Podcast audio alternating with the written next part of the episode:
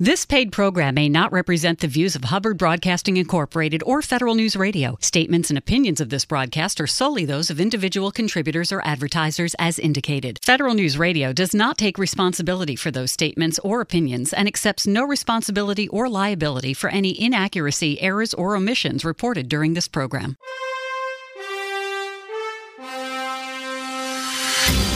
This is the Business of Government Hour, a conversation about leadership and management with government executives and thought leaders who are truly changing the way government does business.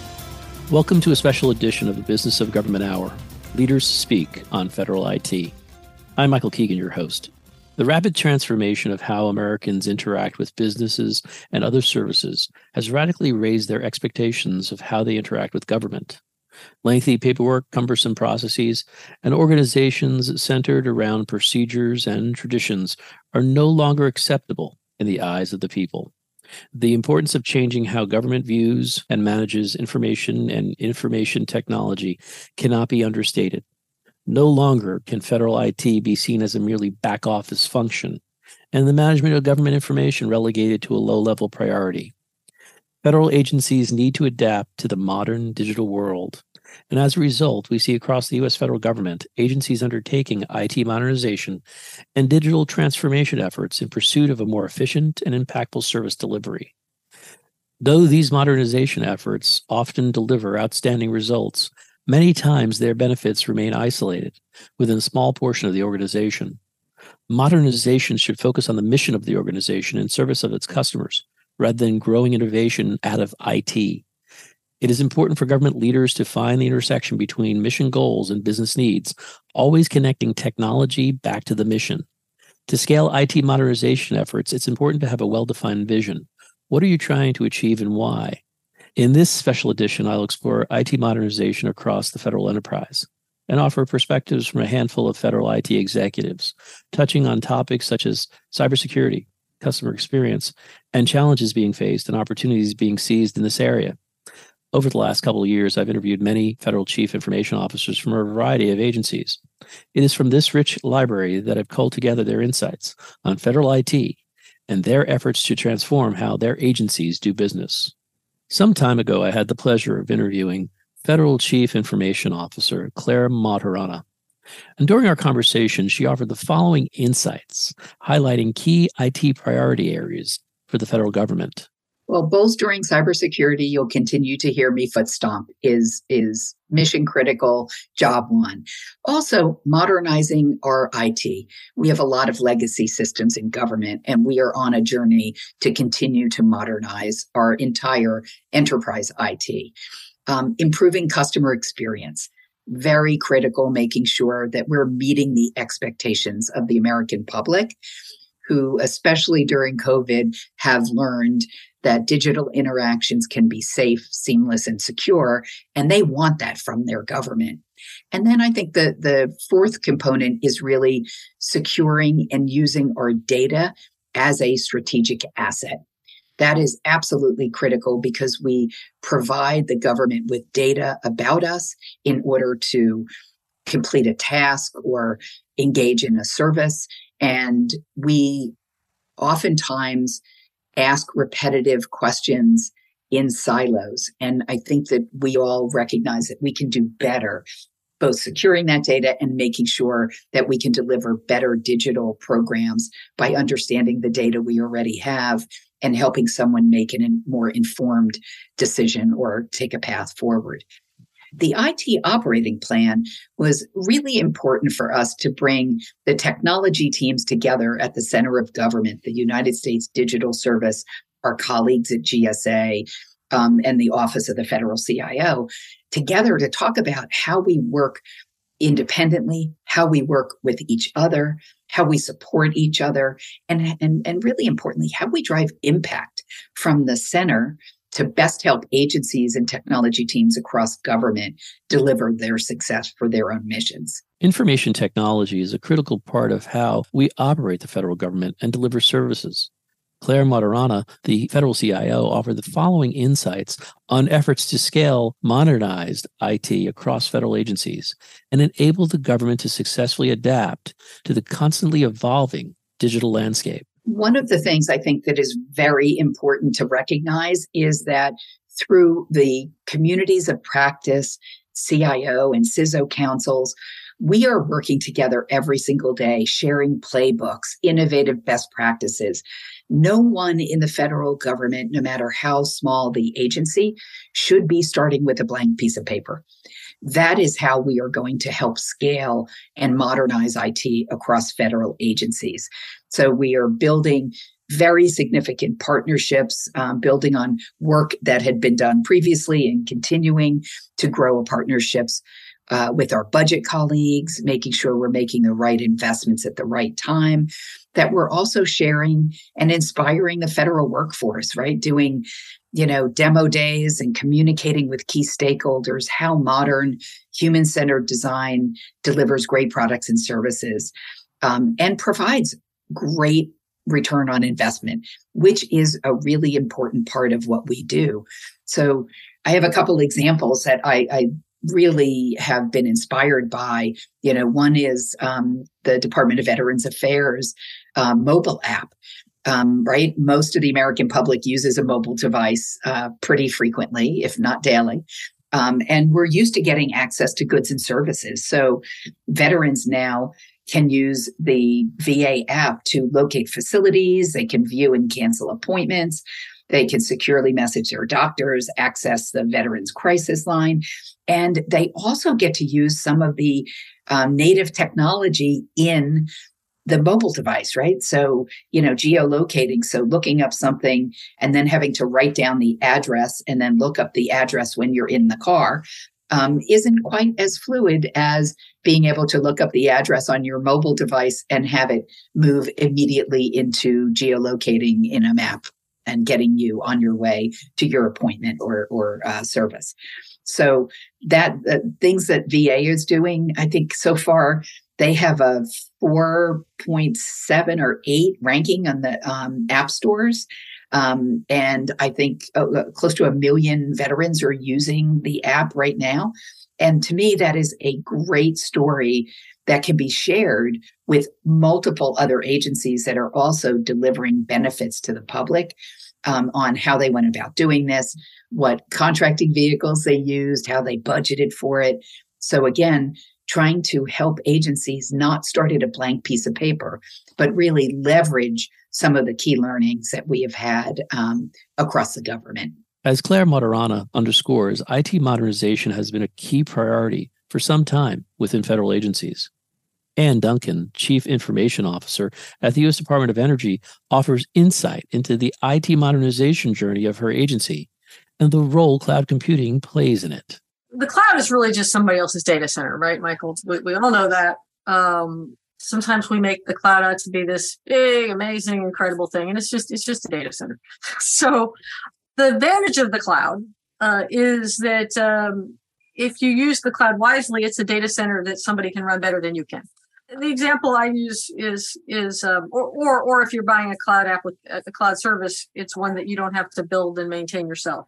So, for example, the Microsoft Office 365, right? Dewey runs Office 365, as do many folks. We also run Google in a part of our enterprise. So, one of the things you'll learn about DOE, if you dig in, is if a product exists, we probably own it somewhere. So we're an equal opportunity consumer. But when you look at email and collaboration in the cloud, number one, I don't have to worry about upgrading that service if I put in the cloud. I don't have to say, oh, you've pushed out patches, you've deployed new tools. Do I want to implement them? They're all just going to show up.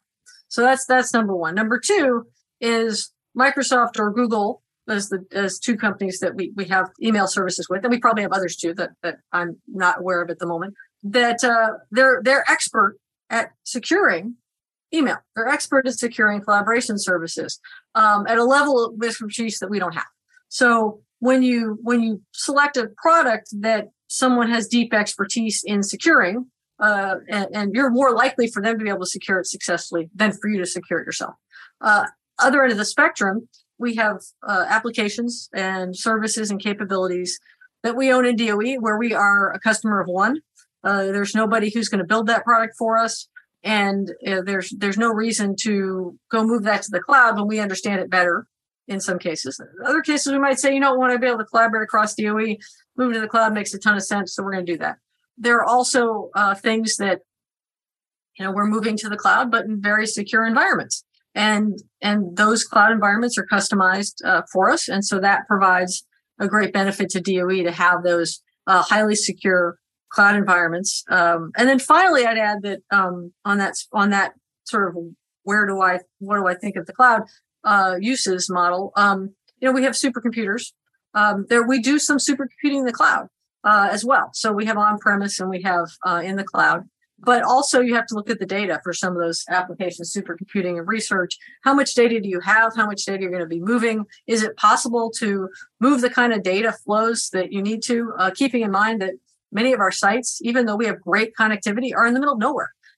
So, you know, even if you've got great connectivity, there are still limitations on how much data you're going to be moving to and from the cloud for some of those applications. So as CIO, you know, what we're doing is serving as a cloud services broker across DOE for when you look at platform and infrastructure as a service.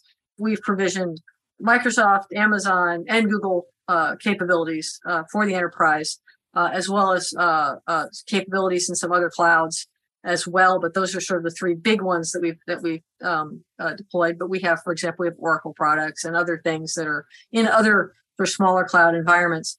And our role is really to say, here are all these fully secured solution spaces. So you can work in the Microsoft Cloud, you can work in the Amazon Cloud, you can work in the Google Cloud, you can work in the Oracle Cloud, whatever it might be. And they're fully secured, they're ATO'd, they're ready for you to go and use those under our enterprise agreements in our enclaves. So that's really what we're trying to do with the folks across DOE. And that can be anything from, hey, you know, we'll fully run your application to we'll just give you some space to do your own thing in that and work through your ATO process when you've got your application set up in that space. And the ATO will be simpler because you're inheriting all these controls from the ATO that already exists for the platform itself. So kind of a long answer for the cloud there. Ann Duncan, CIO at Energy, elaborates on the factors that are essential in scaling IT modernization and tells us more about the scaling IT modernization playbook she helped develop. Yeah, I want to start by first saying that the playbook credit, because I don't want to forget to say this, credit for the playbook goes to a lot of people. All I get is credit for the idea. We had a tremendous team that built the playbook for us, and they interviewed smart people from across the federal government and the private sector. I think the great thing about the playbook is that if you'd asked me to write down my list of plays before we started, what we ended up with was not the same list that I would have started with, which just, you know, proves that none of us is as smart as all of us, and that together we have really great ideas and great knowledge that we need to tap. So that said, the idea of the playbook goes back to the time that early in the pandemic when I was working for Dell, and apparently I couldn't sort of just stay home and relax. And so I signed up for a day one project, and I got my CTO from EPA, Greg Godbout, to do that with me. And we put together this proposal for several things, and one of which was the federal government should build a scaling IT modernization playbook, because what we've seen is we've got a lot of places where we're doing modern development, where we're doing Agile, where we're doing DevSecOps, and they're little pockets. And how do we make those little pockets into a big landscape of scaled innovation? And there are very few places where that exists. The Air Force has done some great work with their software factories. Other people are starting to follow that. There's not a lot of it. So we said, how do we do that? One of the things was the playbook. Came back to government, and I was able to build that playbook. And so the idea behind that playbook is to give people all the the tools and capabilities that if they run these plays, they're going to help them move forward to being able to scale modern development practices across their enterprise instead of keeping in these small pockets of innovation across their organization. So that was the purpose. And, you know, it's been hugely successful in terms of people looking at it. I mentioned earlier, I was at a FedScoop event. I think I had 3 different people come up to me and say they'd seen the playbook, they liked the playbook, they wanted to talk about the playbook. And that was just in one evening. So It's out there. It's actually at energy.gov/CIO. It's available to anybody to take it, use it, share it. We're not proprietary about it. Private sector, public sector, anyone can use it. And we hope that it is helpful to people in their modernization journey. Guy Carvalho, Chief Information Officer at the U.S. Office of Personnel Management, OPM, concurs with Duncan and shares his IT modernization strategy, acknowledging what needs to be in place and what approach will get you there. Definitely moving to the cloud is my top priority. I mean, outside of what we've already talked about on hiring the right staff and making sure that we have training and all that, assuming that's all in place, I believe the cloud is the best way for the federal government to provide the best services to our citizens. Making sure that we're investing in our employees with that continuing training, realize that we can't just hire somebody and let it stagnate, that we want to give them a future with it. And it's really one of the things I'm most excited here that I didn't get to do before is that the tools have progressed since the last time I took an agency to a cloud, which was 5 years ago. Maria wrote, and I did that at the SBA. We were trusted by the senior leadership to do it because we said this is the way, but we didn't really have to show them a lot. Nowadays, and I didn't have the data to show it, we both knew that it was going to provide better service at either the same cost or approximately the same cost, but things that we couldn't do. Now today, we're actually in the middle of running tools to calculate the cost of moving every single system to the cloud. I didn't have that hard data before. I'm going to have it now. And we've already worked out our plan on how we're going to migrate and what we're going to move. We've used what the Federal CIO Council came out with, an application rationalization process. We've used that where basically you take each system and you put it in a grid of four things. One is nobody's using the system, so we're going to turn it off. And there's always those, and you don't want to migrate those. There's ones that this is so complex or convoluted that we have to totally rewrite it, so it needs to stay on-premise for now. And then there's ones where this can move to the cloud quickly as infrastructure as a service, and then the fourth one is we could switch it to platform as a service. Mm-hmm. So we've already done that analysis, and what my team did, which was really great, is they put a level of effort estimate on it. So not only do I have that heat map, but for each system, I have how hard it is to do. So the ones that are very easy to move and have the biggest impact in the upper right quadrant, those are the things we're going to tackle first. But now, probably by the end of January, I'll have the financial data and be able to go back and show the leadership team, here's why we're moving this application to the cloud, here's how much it will cost in the cloud. Because it's even today, and I mentioned earlier, 18 years, come on, the cloud's not new. The costing of the cloud and consumption model is still something people are struggling with, and the fear of, somebody's going to hit a switch and we're going to have $1 million bill overnight. That story is still out there. So being able to show here's what it's actually going to cost, and then the CapEx model of I'm not going to need to go buy a new data center every 5 years where I'm going to come and say I need $30 million above and beyond my budget just to buy and keep everything like we have it. I find CFOs love that. If a CIO works closely with their CFO and says, look, instead of me coming to you and saying I need to rebuy the data center every 5 years and it's this massive increase, can I give you a steady line cost instead? And every CFO will say, give me that steady line cost instead of that massive increase. So those are all parts of doing it. I didn't mention it earlier. The CIO, to be successful, absolutely must work hand in hand with the financial team because this is a change for them too. And being able to explain these things to them is really a big help. In fact, one of the first applications I moved to the cloud was a CFO application. Yeah. Congress has decided to give us a priority of building a new health benefits program for the U.S. postal workers with a very short time frame. So that is a very big priority for us. We are working across organization to do that, and the rules are different for that. So the current federal employee health benefit system has a different set of rules than what was mandated for the Postal Service. So we really have to build a whole new system. The eligibility is different, the way it'll pay, the health programs that will be available to the postal workers are all going to be different. So They might have thought it was just a quick modification of what we had, but it's really a whole different system. So that's a huge priority. And then obviously with every administration, the priorities of the Biden administration on helping DEIA, we've built the first dashboards for the federal government for DEIA. Strong push for bringing in early career talent, which is their way of talking about interns and people early in their career.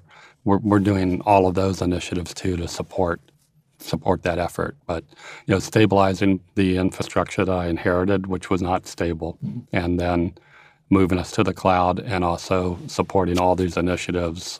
Something that we did is we turned on enterprise dashboarding for everybody, so that my experience in the past is you had the haves and the have-nots. Some people could afford the BI tools and some didn't.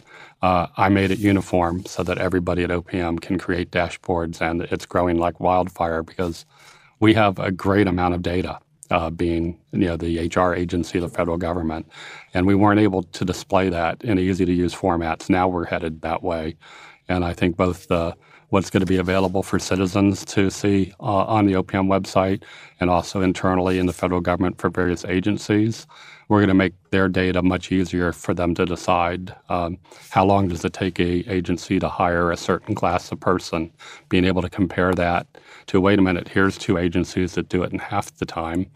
If they're smart, they'll call those two agencies and say, hey, this is taking us this long. How are you able to cut it in half? So not only the data, but being able to use the results of the data to change business practices is huge. Guy Carvalho, CIO at OPM, tells us more about how the migration of applications to cloud platforms reduce operational expenses and increase resiliency. Yeah, one thing is I'm not basing moving to the cloud just on cost. Okay. There are so many benefits that we get with the cloud that we aren't able to do now. One I just highlighted with our executives in the last week is when we store something to the cloud, it's automatically stored in multiple places, so that if a server goes down in the cloud vendor side, we don't even know it because they already have two other copies of it, usually one in that same data center, but in a total different server array, and then a third copy in a totally different data center in case that whole data center goes offline. We don't even see that's happening. For me to do that physically with my own data centers, the price would be outrageous. Disaster recovery and business continuity. Again, it's like an insurance policy. Everybody hates paying for it, and until you need it, then you realize that with the cloud, we have that built in automatically, where on-premise, I would have to spend tens of millions of dollars to have equipment sitting idle for something that may or may not happen. So just that uptime, that resiliency is critical. OPM, like a lot of federal agencies, has seasonal traffic too. We provide one of our systems we provide to the federal government is called USA Performance. So it's where a large number of federal agencies now are using our system to rate the annual performance reviews of their employees. Well, those are all due in September, and then the next year one is due in October. It's a classic case of elasticity. We have a massive surge of traffic in those 2 months, and then it drops down tremendously. Today, on-premise data center, I have to buy enough equipment to hit that surge and then have it sit idle the rest of the year. With the cloud, we can have our cost increase and resources increase, and then when the traffic drops, the price will drop considerably. So those are a couple of the benefits. I think the cybersecurity protections, when you're in a major cloud, you're also bringing in the cybersecurity forces of that cloud vendor, which is a great army to add to the federal workforce.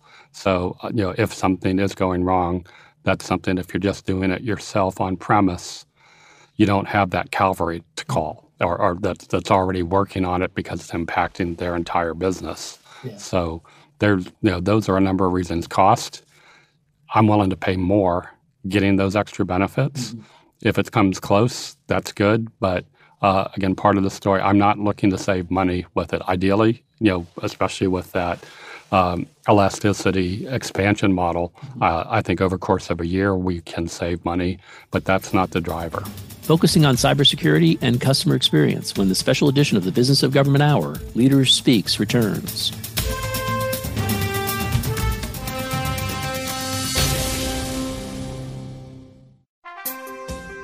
To support government financial performance and accountability, financial systems must meet certain standards, and relying on outdated financial systems inhibits progress. ERP vendors are encouraging clients to move to the cloud and consider new technologies such as robotic process automation, blockchain, and AI to enhance financial productivity. Download the IBM Center Report, Financial Management for the Future, at businessofgovernment.org to learn why and how government can evolve to meet the demands of a digital world. The Ebola crisis in West Africa from 2014 to 2016 was an epidemic that put emphasis on global capacity to respond to international disasters. How can government better assess the needs of those affected and help them? The IBM Center Report, Responding to Global Health Crisis by Professor Jennifer Widner, breaks down the U.S. response to the Ebola crisis and provides insights on lessons learned that may aid the government responses in the future. Download your free copy, Responding to Global Health Crisis, at businessofgovernment.org.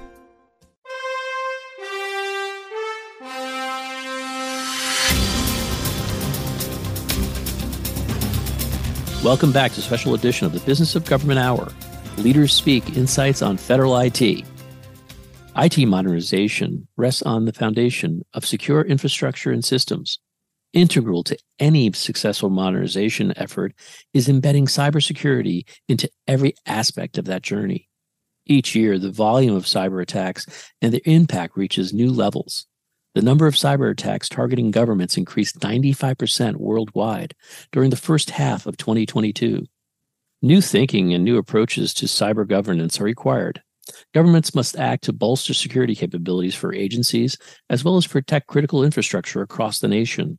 Claire Martorana, Federal Chief Information Officer, identifies some cybersecurity challenges facing U.S. federal agencies and offers some ways agencies are working to address these challenges to mitigate the risk and impact of threats to data, systems, and networks. This is the number one team sport that we are participating in, along with the Office of the National Cyber Director, CISA, NSC, NSA, right? There are a multitude of acronyms with all of our efforts focused on cybersecurity. So at the highest level, we're really architected a new model for cybersecurity across the federal government. You know, we're in a unique threat environment. Our adversaries are pointing an enormous amount of resources at us, at particular federal agencies, and frankly, the whole federal enterprise. So it is really critically important that we work like a team to make sure that cyber defense is our singular goal. And we're also working to make sure at individual agencies that we're keeping, Americans' information confidential, that we're preserving data integrity, that we're remaining accessible and resilient to these nation state attacks. But in a lot of ways, it really does require us to work and think differently, to deploy new technology, and very importantly, to adopt new mindsets. We cannot keep operating the way that we were previously operating and expect that we're going to have any different outcomes. So, we published the Zero Trust strategy. We made sure that prior to publishing it, that we took a period for public comment to make it better, right? We cannot do the work that we all do without our private sector partners, without academics and researchers that are spending every day focused on these areas. So we believe that the Zero Trust strategy was really showed how the federal government was leaning forward and leading in this area. And we are also working very hard to make sure that we are cascading this message to all levels of the workforce. This requires senior leadership that is assuming, responsibility for the cybersecurity posture of their agencies, as well as building staff capabilities and technology solutions and architecture and budget and investment to meet today and tomorrow's challenges, and most importantly, delivering impact. So I'd say that, again, team sport, we're all working together collaboratively, but it is going to take the workforce really embracing this wholesale change in never trust, always verify, as the new method at which we have to think about securing our missions. Bob Costello, Chief Information Officer at the Cybersecurity and Infrastructure Security Agency, CISA, tells us more about his cybersecurity strategy for the agency and how zero trust factors in. It's ensuring that we are implementing all of the guidelines of the Cybersecurity Executive Order. Vitally important that we're doing all of that. A lot of my focus is ensuring that, my teams are continuing to mature as we build out these new systems, that we are, deploying, effective endpoint detection and remediation tools, that we're pen testing quite often, that we're logging everything that we should be, and that we're reviewing logs. That's a very important thing, that we're tuning our cybersecurity tools to provide, the best value, across the board. So those are things that I'm concentrating internally here at CISA. You really can't do zero trust if you can't do identity really well. I think that we have, across the government or in the private sector, you're sometimes dealing with very legacy systems and how you implement them into a zero trust model. I think like anything, it's a journey. It won't, it's a journey that doesn't end. You get better and better. I think it's really important, as Director Easterly has spoken about, as we're rolling out new systems or designing new software, should be, secure by design. So I think it's really important that you have really integrated teams. So my security teams are really integrated with our product teams or, engineering teams. And we also have an enormously strong partnership with CISA. We work hand in hand with the cybersecurity directorate and consume those services that can help us, get better. Guy Carvalho, CIO at the Office of Management and Budget, tells us about his cybersecurity efforts, especially his pursuit of zero trust. Yes, luckily, this is my second agency for zero trust because I'd already started it at SBA. Oh, okay. We because of that effort, we went early to the Technology Modernization Fund and put in a request to, because of the federal budget cycle, it would have been 2 years before I could have asked for zero trust money, so I went to TMF instead. And we were one of the few agencies that got early approval on that. I think there were 3 of us that got approval. We are well underway to implementing that now, something that my CISO has done, which I didn't have to encourage him, but he worked with Maria Rote and me at SBA, so he knows how we work. He's sharing everything with the federal community on here's where we are on our journey. For any agencies that are behind us or haven't started yet, we will definitely share best practices, lessons learned, what were the roadblocks, what we would do differently. Zero trust, I think absolutely with today's cyber attacks is the way we have to go to protect our data. The old build a moat around your network and you'll block everybody there, but once they're inside, they can go anywhere. The hackers have proven that is their favorite model, that they can get in and go anywhere. So I'm excited about that. Like I said, we're well on our way on the journey. It is going to take a couple of years to do it fully, and we're able to do it in stages so that we can do that. One thing, going back to user experience, what we did at SBA is we replaced the VPN with the zero trust connection, and that meant that the end user went from having to click on about 8 things to get started every day. We went down to 2 things. Put in your PIV card, type your PIN, and you're done. So the users love that because sometimes with the VPN client, they couldn't tell, did it connect or did it not connect? From a cyber perspective, the CISO and I love it because with a VPN, you had the option of a user could turn it off and still use their laptop. With zero trust, we don't allow them to turn it on. If they're going to log on to their laptop, it's always going to be connected through zero trust. So we're able to do patching, we're able to collect performance data, all the things where if they're not logging in with the VPN, we weren't able to do. So that's the easy part of zero trust. Mm-hmm. Taking Joe and Sally and then deciding Joe's going to get this access to these 3 systems at this level and nothing else, and Sally can have access to these 5 systems at this level. That's a lot of legwork, and that's going to take us longer, but I'm excited about that. Jamie Holcomb, Chief Information Officer at the U.S. Patent and Trademark Office, USPTO, offers his insights on cybersecurity, its importance, especially in pursuing zero trust. Number one, cybersecurity. It does start with the basics. It's just like when you walk out of your home, do you lock your doors? Do you make sure the home is secure? We have to start with the basics before you can get into all the high-speed cyber. Have multi-factor authentication in order to get into your systems. Don't allow passwords to be shared. Don't give people access.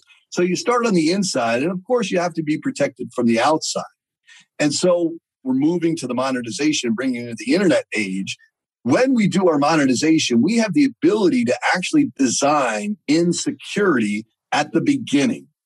And there's a lot of work being done right now on zero trust. Zero trust, and just like security, it's not a tool. It's not a thing. It is a philosophy. It is a way of thinking. The old client-server way and defense in depth is not a bad way, and in fact, is a very good way to do work. There are a couple of weaknesses of defending in depth. We need to have a design theory of zero trust where we don't allow these people where they don't need to be. The zero trust environment is a design thinking. And that's the number one cybersecurity thing we're trying to get into, is a different way to think. We're worried about simple neglect of leaving your doors open on your car with your keys right on the dash. That's what we're trying to prevent with insider threat. People might not even know that they're insecure or that they have things open. We have to educate our internal employees. Yes, we have to trust them. But we also have to look at their patterns and how they're behaving.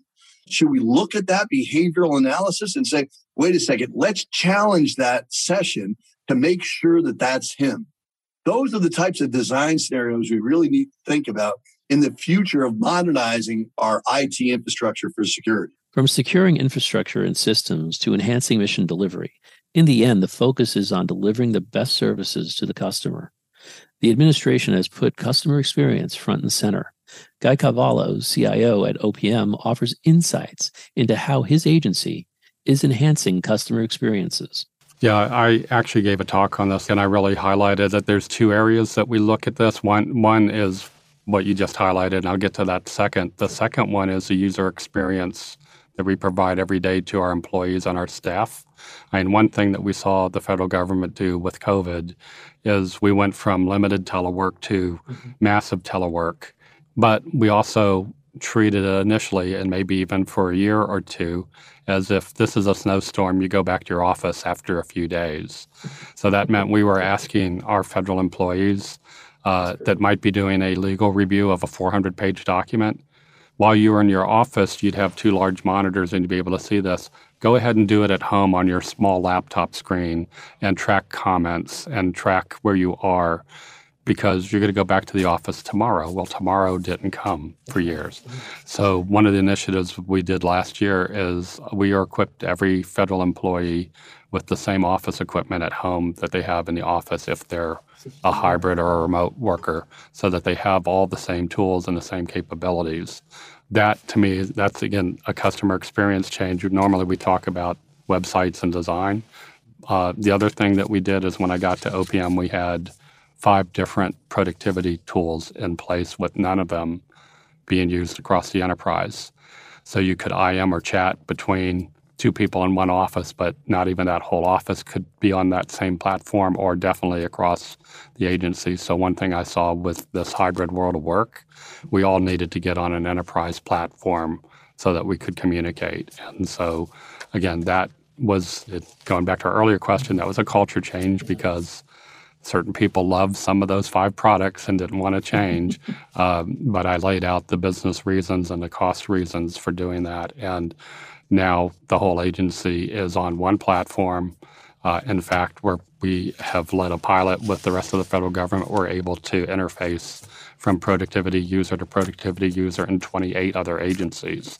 And being the federal HR agency, that means I can have an HR specialist in OPM start an online chat with somebody in NASA in the HR department, and then if they decide that this is too complex to chat, immediately hit a button and go into a video call. So again, to me, that's part of the user experience that we ignore when we only talk about user stories and changing the way a web application looks. On that side, one of the things I did is I created a digital services team within OPM. I've worked with the Federal Digital Services team and my other agencies, and again, while helpful, they work for somebody else, and they're there a short time, and then they leave. What I saw in my model is I want to have them under the CIO's office and to be here permanently.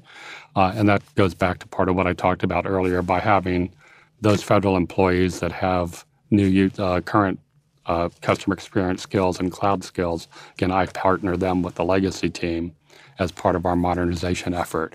We're a big user of DevOps and user stories. In fact, the postal system that I mentioned to you, we have the entire agency mapping out user stories in a common tool so that we can see the impact on the CFO, the impact on our retirement systems, the impact on our health insurance team, the impact on the CIO. And our director's office loves it because they can open up that dashboard and see this office. This is 100% done on their user stories, but this office is only 10% done. So it's a very visual feedback. And we've had to do a lot of training because in this case, we're taking business users, not part of the IT team, and saying, here's how you map out what you do in your current job. And that's been very, very successful. And I have a much better idea as we build this new postal service system, what needs to be in the requirements versus the old-fashioned way of trying to go knock on people's doors and so what do you do in your job today and jot it all down to try to map out that that's a system requirement. So very important. We've laid out a whole journey map of somebody wants to become a federal employee to they go through the submittal of a job on USA Jobs, they go through federal interviews, they get hired by agency A. Later on in their career, they change to agency B. They get married, they change their health benefits, and eventually they retire. We've mapped out that whole journey map, and that's part of what's driving our, unfortunately right now, each of those instances is treated as its own silo. Okay. Part of our user experience is we want to make that one common journey that you should always be able to see where you are in the process to deal with that. We'll explore how the U.S. Department of Defense is pursuing digital transformation and IT modernization when the special edition of the Business of Government Hour returns.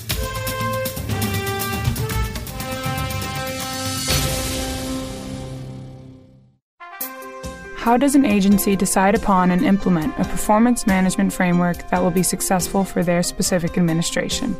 The IBM Center Report, a practitioner's framework for measuring results, follows the implementation and results of the CSTAT management framework in Colorado's Department of Homeland Security in hopes that it can guide others who may want to institute a similar approach. Download A Practitioner's Framework for Measuring Results by Melissa Wavelet on businessofgovernment.org today. Agile methodology has allowed for agencies to keep up with the growing demands for fast response to problem solving. The Opportunity Project, TOP, serves as a catalyst in adapting agile techniques to solve complex agency mission problems. TOP works with federal agencies to identify challenges and facilitate iterative approaches in response. In the IBM Center Report, Agile Problem Solving in Government, Joel Gurin and Katerina Ribello discuss the factors of success involved in TOP. Download your free copy today at businessofgovernment.org.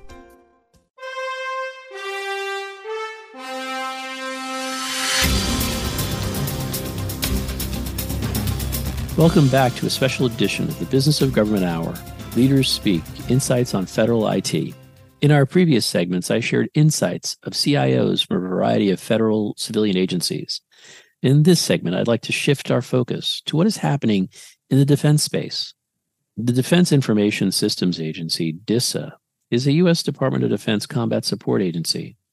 DISA provides, operates, and assures command and control information sharing capabilities and a globally accessible enterprise information infrastructure to the warfighter.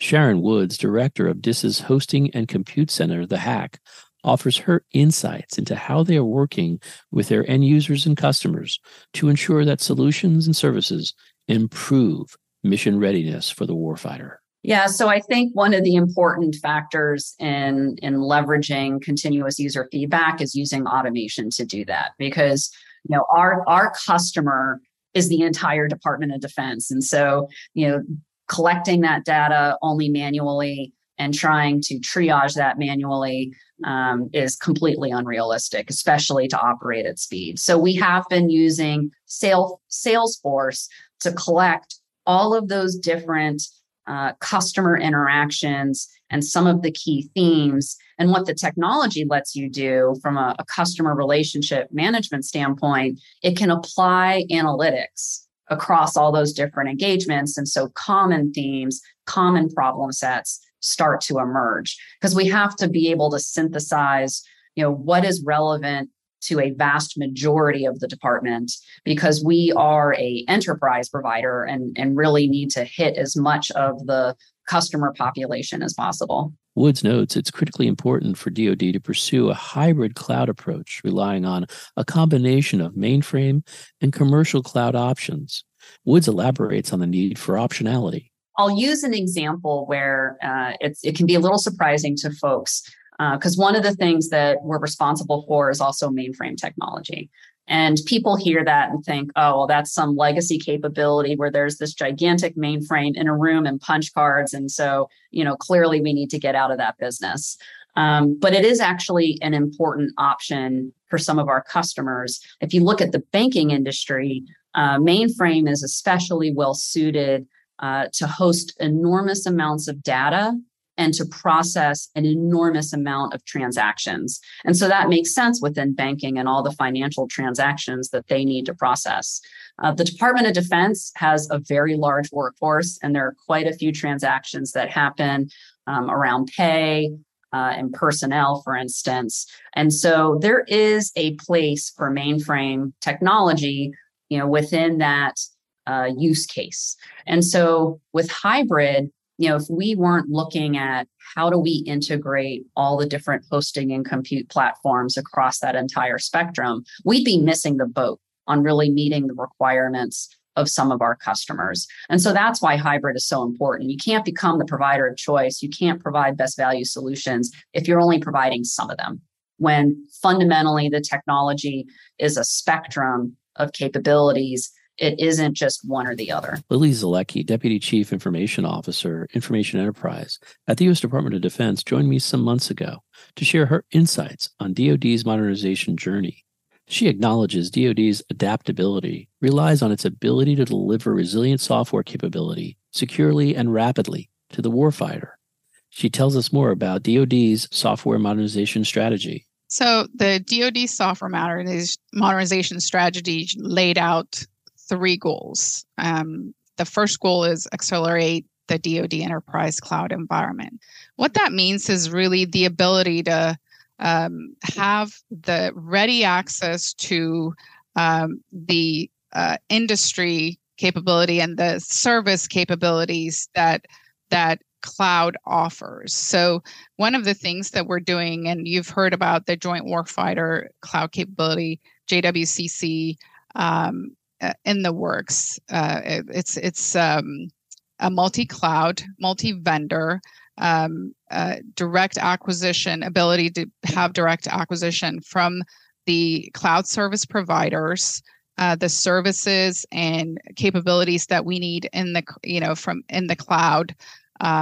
That is really the kind of things that this accelerate the DoD enterprise cloud environment brings to us. And this is so critical, because we need to have this cloud, our ability to, you know, traverse in the cloud from not just CONUS to OCONUS outside of the continental United States, which I think you may have heard referred to as the tactical edge. We need to have that seamless global connectivity. And that's really what this is going to drive. And one of the things I want to emphasize here is when we talk information enterprise and collaboration capabilities and the kind of things we talk about, These are services and contracts and people.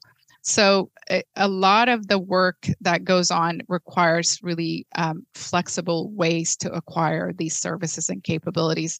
The things that gets us out of the business of doing cloud and to the business of doing the mission, for example.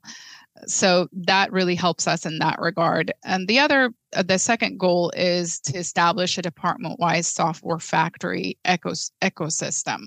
And what that is really being able to institute modern software practices like DevSecOps. And what that stands for is really sort of combining and integrating the development, the cybersecurity, the security piece, and the ops. The folks that are working on those and the systems and integrating them so we have quicker decision, quicker delivery, quicker identification of problems, and being able to institute the security right through and bake it across, end to end and development to operation. And that enables us to develop and deliver the software and just continue to update the software and more, we're not at real time yet, but near real time. So that is the software factories ecosystem and being able to advance that. And really, how many software factories does it take? Well, it takes as many as it takes for us to be able to do our mission is really where we're at with that. And then the goal 3 is transform processes to enable resilience and speed. So I think I touched on that, but really this is what we're talking about when we talk the DoD processes of current, the current processes have to evolve. The way we acquire systems, that's why we work hand in hand with the acquisition community to make sure that the way we acquire software changes, because our current acquisition processes have a lot of steps that we have to go through. And, for ships and planes, it works. For software, not so much. So we have to evolve the way we acquire software. In addition, how we develop, again, R&D processes, what worked for ships and jets, like I said, is not working for software. So that's why we need like the software factories and the DevSecOps practices, software containers, so we can reuse and not have to reinvent every time. The ability to, utilize what we've delivered and done already, and not continue to tie up in processes.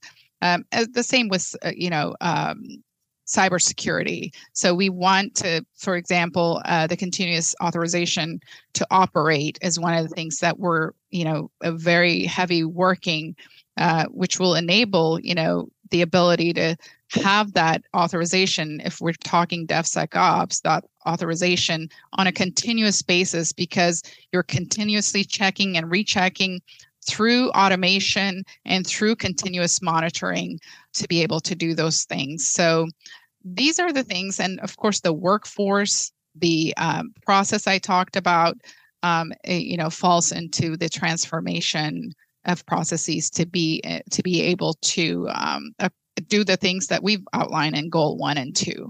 And this is going to be sort of we're going to walk this incrementally. When we come out with the implementation plan, it's going to be, probably for every couple of years, we're going to update it. It's going to have to be agile, and agile just means that you're able to pivot if necessary without breaking mission and without losing too much time. So that's the way we're also even looking at the implementation plan. So that's in a nutshell what our software modernization strategy lays out. Zalecki acknowledges that moving to the cloud is integral to the department's modernization efforts, but it's not about just simply moving to the cloud for its own sake. So when we talk hybrid, it sounds sort of nebulous, but it's really that connecting tissue that I talked about, because you have legacy capabilities here that, as we continue to rationalize and to assess and to, continuously move applications into the cloud, we find that some of them may not be able to move. So you're going to have to, do an on-premise or a data center, and you know, maybe upgrade that capability to make sure that these systems can be as efficient and as modified as possible, but they may not be able to move to a commercial cloud. So that gap and that need for both, you know, the on-prem and maybe even the data centers and then the commercial cloud, that is the hybrid world that we live in right now. So that is really the world that we, me in my seat here, must balance, as you say, and must implement as we integrate the future, you know, with our existing and with our past and all the systems that we have today, and as we interconnect them, as we make delivery of services at a maybe enterprise level. Not everything can be enterprised, by the way. You know, as an information enterprise leader, you know, some may want me to say like everything must be, you know, no, we sometimes, you know, we got to federate. We got to let folks do what they do best. So we give them a common, you know, layer of architecture, a common layer of requirements, technical requirements, operational requirements, business requirements, and then allow them to connect to that layer. So these are the things that makes the need for where we are today in our world, you know, for the hybrid approach and the multi-cloud, as I explained earlier. It means that, you know, the ability to have the various cloud service offerings from the different CSPs you know, our services and the department across the board has variations of cloud offerings, and JWCC brings additional complementary offerings, including the ability to do across all classification levels, unclass, secret, and top secret, and also being to get out all the way to the tactical edge, which is really, really a challenging one for us, especially for boots on the ground where they're disconnected and remote areas, the ability to do that. And that's actually an area of challenge we're still tackling, but that is the other piece that we look at. So when you look at these variations and requirements and just the vastness of the mission requirement itself, that it is not a one swoop, like everyone pick up and go to the cloud. It doesn't work that way. And really, the software modernization implementation plan and the things I laid out earlier recognize that. And this is really a walk. We're going to have to walk. And some of the things we may figure out that we have to pivot in different ways. But that is really what we're embarking on and we're going to do. Thanks for joining me for this special edition of the Business of Government Hour, Leaders Speak, on Federal IT. Be sure to join us next time for another informative, insightful, and in-depth conversation on improving government leadership and its effectiveness. Until then, subscribe, download, and listen to the entire interview at iTunes, Spotify, or on your favorite podcast app, and as always at businessofgovernment.org. For the Business of Government Hour, I'm Michael Keegan. Thanks for joining us.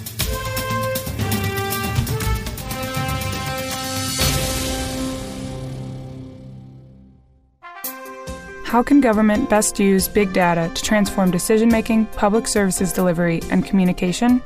The IBM Center report Integrating Big Data and Thick Data to Transform Public Services Delivery by Yen-Yen Ang presents 5 recommendations for public managers introducing the concept of mixed analytics, urging thick data, meaning qualitative information about users, to be presented alongside big data to improve government decision-making. Visit businessofgovernment.org to read more.